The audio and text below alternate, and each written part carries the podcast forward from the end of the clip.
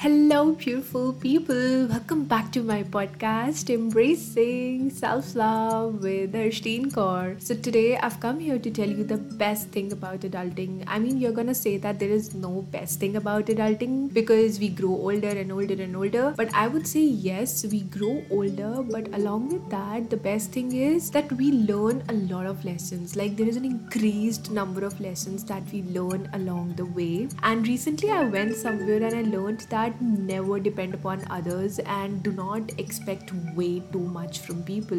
Deep down, we all know who are our people, who is our tribe, but I don't know why we expect so much from the people. I think that that develops automatically, but we need to see that who are our people and we need to expect from the right person who is willing to respond you properly. So what we basically do is we tend to jump from our intuition and we fall into the trap of expecting from others and depending upon them. And day by day, people are gonna break your heart. They're gonna let you down. I'm telling you, it's better to let yourself down once, learn from it, and move on. And do not repeat that again because at the end, there will be no one, just the ones who are your people, like your family and your closest friends. They are gonna stick with you and no one else. And most importantly, you are gonna stick with yourself. Don't give other people the power to break you again and again if they have done that once i mean it's okay to give them second chances but if they do that again and again it's not a mistake my loves. It is a habit. Instead if they have broken you once or twice use that as a